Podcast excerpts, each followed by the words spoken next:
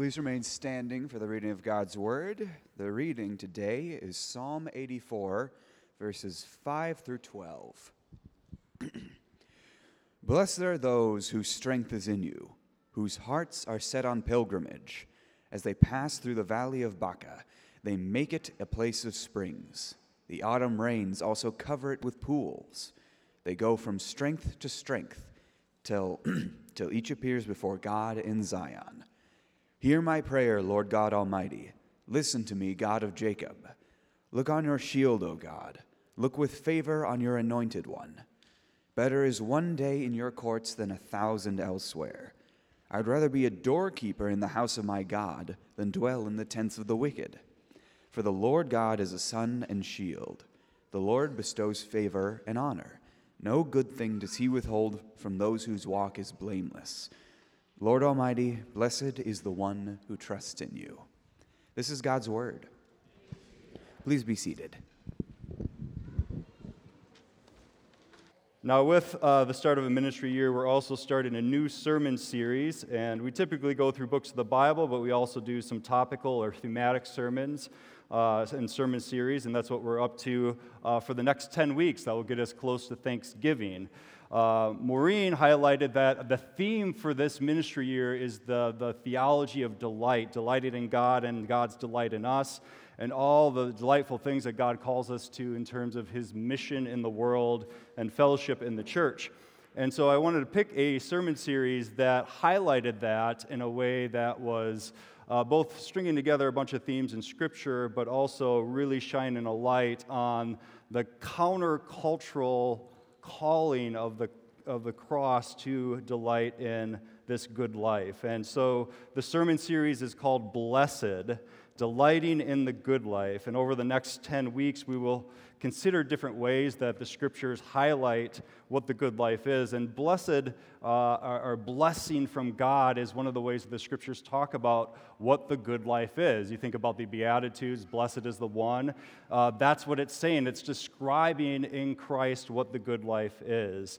And here are some of the uh, different themes that we are going to consider over the next 10 weeks. I want to read them to you, then we'll pray and get into today's sermon. The first one today is Blessed are those who long for home, where we'll consider finding rest in God while in exile in this exhausting world. Week two, Blessed are those who belong, where we'll discover freedom and commitment and identity and truth. Blessed are those who have many friends, and we're going to consider how the scriptures call us to invest in meaningful friendship in an isolated world. Week four, blessed are those who are hopeful romantics, embracing hope when sex and romance are put in its proper place. Week five, blessed are those with a faithful household, where we'll consider how to build a household of faith when the next generation is deconstructing. Week six, blessed are those who unplug, mastering technology rather than being mastered by it. Week seven, blessed are those who work and rest, working hard and playing hard without overworking and burning out. Week eight, blessed are those who are generous, laying up treasures when we serve God and not mammon. Week nine, blessed are those who plant a garden, the acts of doing justice by creating beauty rather than division and diversion. And the week 10, the final week, blessed are those who mourn remaining steadfast in trials until the day of comfort. So, those are the different topics and themes that we are going to be covering over the next 10 weeks. Uh, Blessed are those who long from home is a uh, way to set up the entire series. So, before we do that, let's pray and get into it. Let's pray. Lord God, you do offer us the good life in your Son, Jesus Christ and call us to that good life by the power of your spirit. So that spirit is at work today and it's work at work in this place and at work in the hearts that are here. You've gathered him them here to be in this space, to hear your word and to reflect on your provision of blessing in Christ. Help us to see that. Help us to see it, especially in light of what this world offers us as the good life, so that we can resist, Lord, and stay on the path to which you have called us. We pray this in Jesus' name. Amen. So, as I mentioned, to be one who is blessed is to be a person who is happy. A blessed person is a happy person. But that is not a word I would use to describe our current world, our current historical moment. If there is one word that describes the human heart in the present day, it is this word restless. We are a restless people in a restless society. Today, it is common for us and our neighbors to be in a desperate search for fulfillment, for identity, and for joy. Since this search often comes up short, then we are left unsatisfied, anxious, and still striving after those things. On the one hand, this restlessness seems really odd if you think about what's going on in our current world. We are enjoying some of the best days in human history by some measures. Globally, extreme, extreme poverty and child mortality is decreasing, education and literacy is increasing. Today, we have access to remarkable health treatments through antibiotics and vaccines and cancer treatment.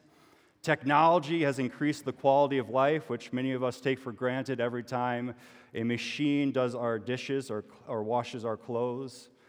And one thing I know this church doesn't take for granted is the technology of AC. Every time you show up in this sauna that doesn't have one called a sanctuary uh, during our summer days. But by many metrics, we're doing so much better. Externally, we seem to be doing so well, but internally, not so much. Rates of depression, anxiety, and loneliness are increasing, especially generationally. The younger the generation, the more pronounced these internal struggles. And although those th- these things can be more pronounced with younger generation, it's common across all generations to feel isolated from others, to be less satisfied with life, and unhappy with self. What's going on? That, that we have all these things to be enjoying externally, but internally we seem to be falling apart. There are many different explanations and angles to that question.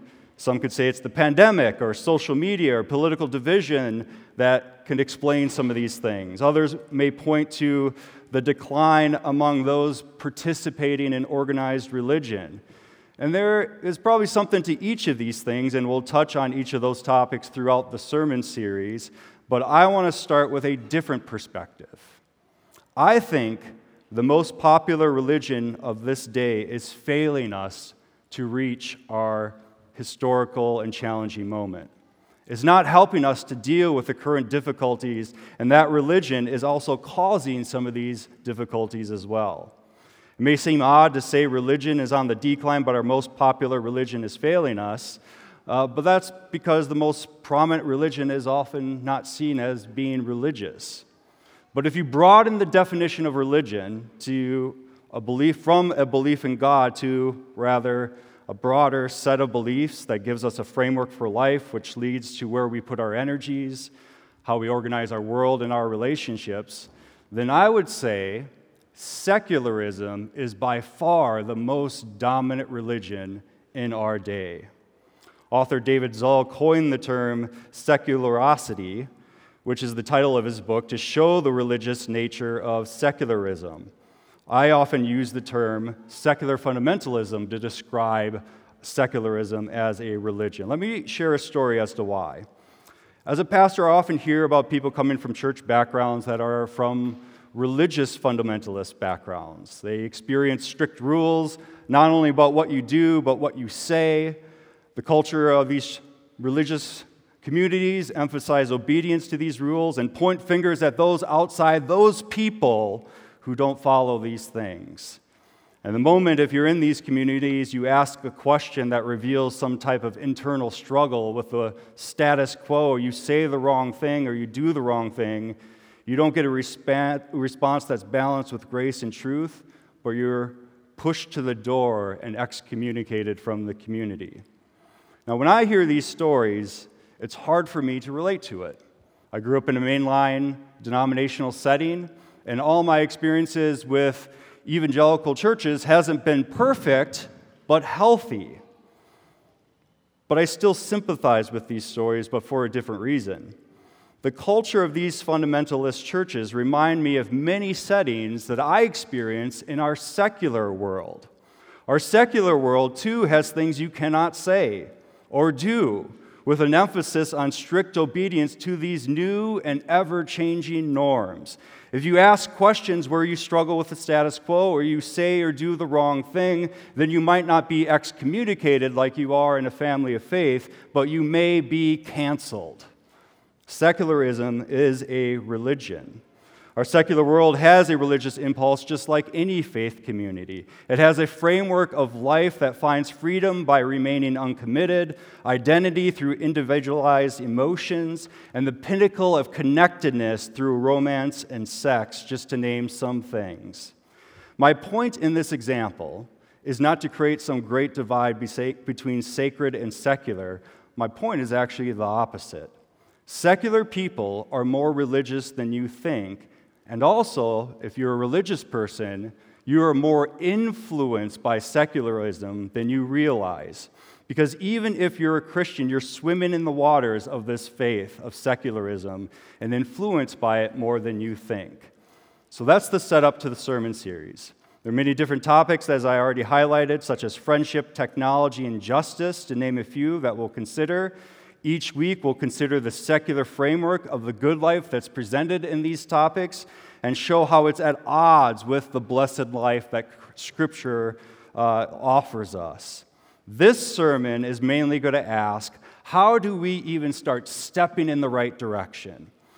If this way of life, influenced by this religion of secularism, is causing restlessness, then how can we find rest?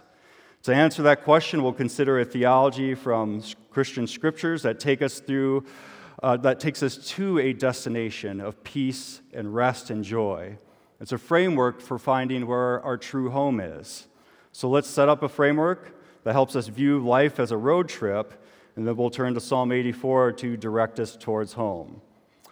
This experience of restlessness is also experienced by one of the most important theologians outside of Scripture, St. Augustine. He was a North African bishop from the 4th to 5th century. There's this book I'm reading that's influencing the sermon series by James K. A. Smith. He wrote a book called On the Road with St. Augustine, which highlights Augustine's experience with the framework of life being one of a road trip. Think about life like a road trip right now. We're traveling and we're stopping at various destinations, yet on this road trip, we keep arriving at destinations that we try to make into our home, but they're not our home. This is something that happens to me when I go on road trips too. Have you ever been on a road trip? You ever been to a vacation? You went to a destination, a city, and you're just like, this place is amazing.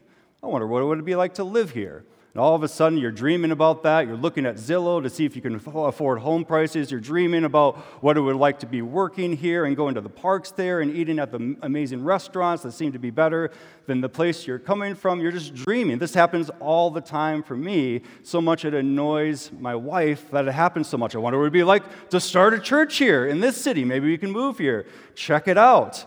And you start dreaming what life is like in Stillwater or Duluth or Seattle or Chicago or Manhattan.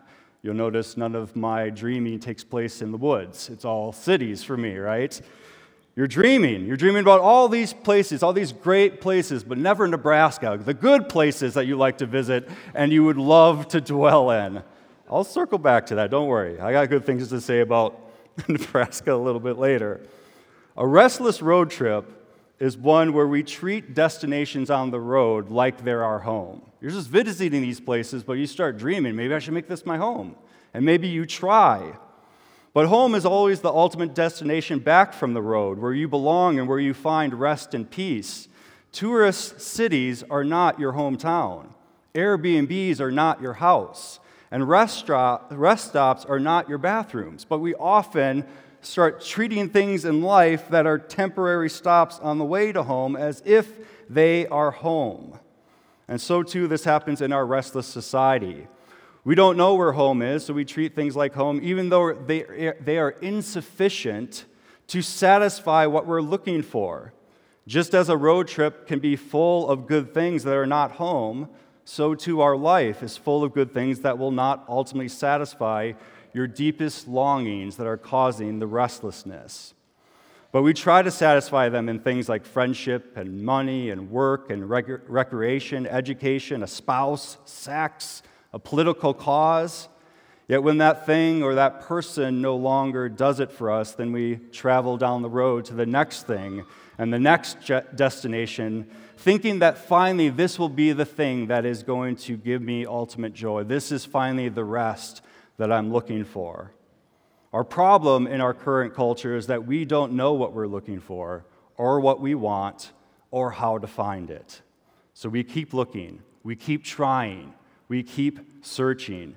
And each time we get our hopes up that this is it, then our expectations are crushed like a Minnesotan looking towards summer only to get smoke from Canada in your nose the whole time, right? Just dashed expectations that finally we get to enjoy the good life and it doesn't fulfill.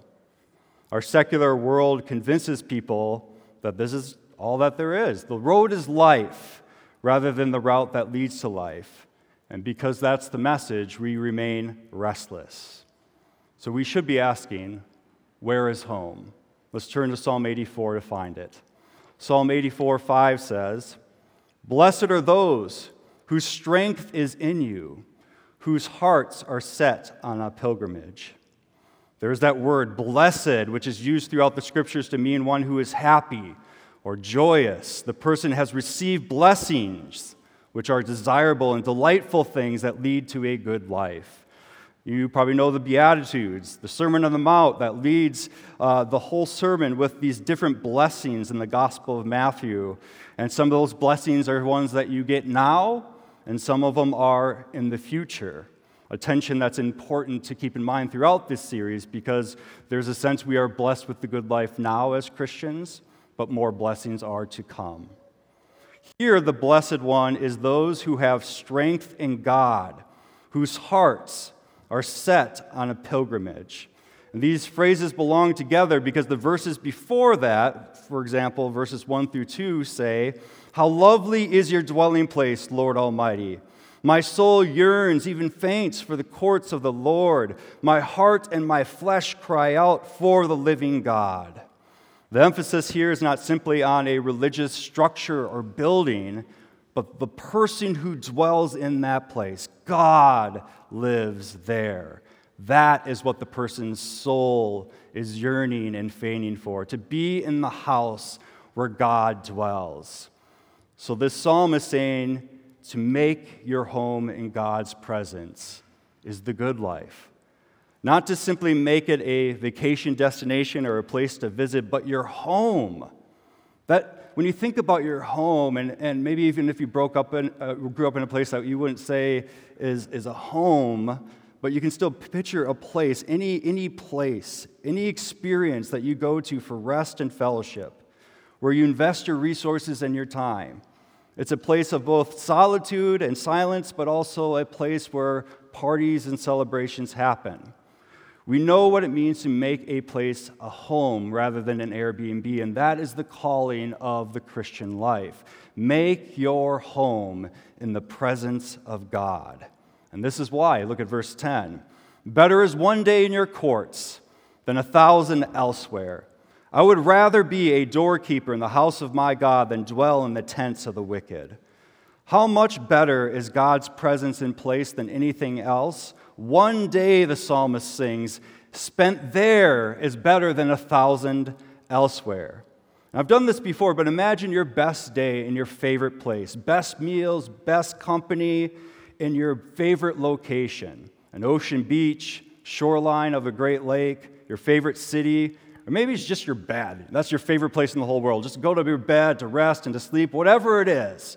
Whatever you say, I long for that place. What the psalmist is saying is that one day in God's presence is better than 1,000 days in your favorite place on your favorite days. That's what the point is. And the psalmist goes on to reflect on what the best is that the wicked have to offer, the world has to offer the paths that take you away from the Lord and this home of faith. Even if they offer you, the psalmist says, the closest and best accommodations, you want to go into the tent and even dwell there with them. It's not going to be as good as even a person who opens the door into God's place. When I preached on this before, this is the other way I said it is that to be a valet at God's restaurant is better than eating with a high end establishment of the wicked. Nothing in this world, nothing that this world even has to offer, is going to be better than making your home with God. And so we go back to verse 5 Blessed are those whose strength is in you, whose hearts are set on a pilgrimage. The blessed person is the one who is on the pilgrimage to this house. A pilgrimage is a religious road trip. Think about it that way to a holy place. And this trip is a bigger commitment than what you experienced this morning when you traveled five blocks or five miles to get here. A pilgrimage is multiple days to get to this desired destination. Hours and hours on the road, overnights into many different towns. And so the good life is a heart committed to that journey to God's house. The place where God resides is our real home, where we can rest forever in God's presence, where God says, Welcome, you belong here. This is one way to think about what Christians call conversion. It's when someone who doesn't know where home is hears the good news that God is our true and better home, and then turns and sets their heart towards that destination. But here's the reality when you do that, life does not necessarily get easier. Look at verses 6 through 9 in this psalm. As they pass through the valley of Baca, they make it a place of springs. The autumn rains also cover it with pools. They go from strength to strength till each appears before God in Zion. Hear my prayer, Lord God Almighty. Listen to me, God of Jacob. Look on our shield, O God. Look with favor on your anointed one. Especially that verse, first verse, it's, it's got this reference, the Valley of Baca. We're not exactly sure what that reference is, but the common understanding is that it's a dry place, like a desert that somebody's traveling through. It's a difficult place to journey through because there's little water and little places to rest. And God, even when you set your heart towards your home in God, you are still traveling through that difficult world. This is an important point because embracing God as your true home doesn't mean your journey is no longer difficult. It still very much is difficult. You'll still face the same things on this journey that anyone else does. And not only do you still face these things in this life, but you will now have extra challenges if you devote yourself to the Christian life. Let me give you three example that's, uh, examples that Smith gives in his book on Augustine. number one, when you turn to the Lord as your home, you now have conviction. Conviction that now, when you try to make stops along the ways, these stops are not your home. And now you develop resistance to making them your home. Conviction and resistance to this world is not easy. It's easier to go with the flow, but when you know the flow is leading you away from God and you turn the other direction, now you have resistance and that's going to be difficult. A second way that it still is difficult for the Christian faith. You may no longer have restlessness because now you have found your home in God, but now restlessness is replaced with longing. You now know this world isn't your true home. So, just like when you grow tired of a road trip, even though you may have visited a great destination, all you want to be is home and that is the longing of the Christian heart. And finally, now Christians are now considered throughout Scripture exiles, or other ways to think about it, we're refugees, we're expats, we're missionary kids, all different ways of getting at the same theological idea. We are, in a sense, in this world and part of it, but we know it's not our home, so we don't ultimately belong to it. Uh, think about a missionary kid. This is a very vivid experience for somebody that's growing up in this city, setting. Let's say you were born in Minnesota, but at a young age, your parents get the call in to go elsewhere, and they travel to a country like Turkey. And they're in Turkey, and you grow up there. Your childhood years, your high school years, it's all you even know. You don't even remember being born in America. But then, from that perspective, that culture's perspective, you're American even though you don't feel like it, because this is the only place you've ever known. And let us say you get kind of burnt from that situation, so you're like, you know what, I'm going to go back to Minnesota, where I was born in. Let's see how I'm going to go to college there. Let's see if that feels any better.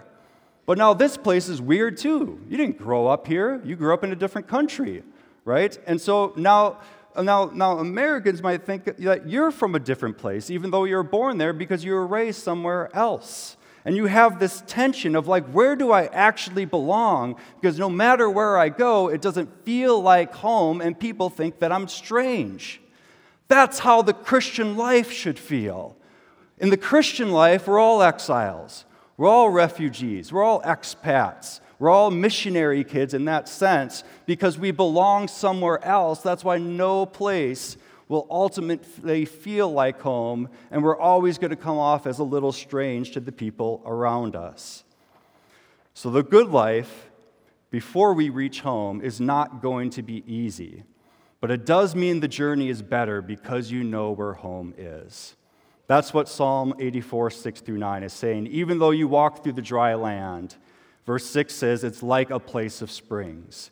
Because we have set our journey to the house of the Lord, we have strength to succeed now in reaching that destination. And that's the news that you really need to hear. If you hear this message and you're like, I do want home, well, the reality check is that Scripture gives us is you can't get there on your own strength.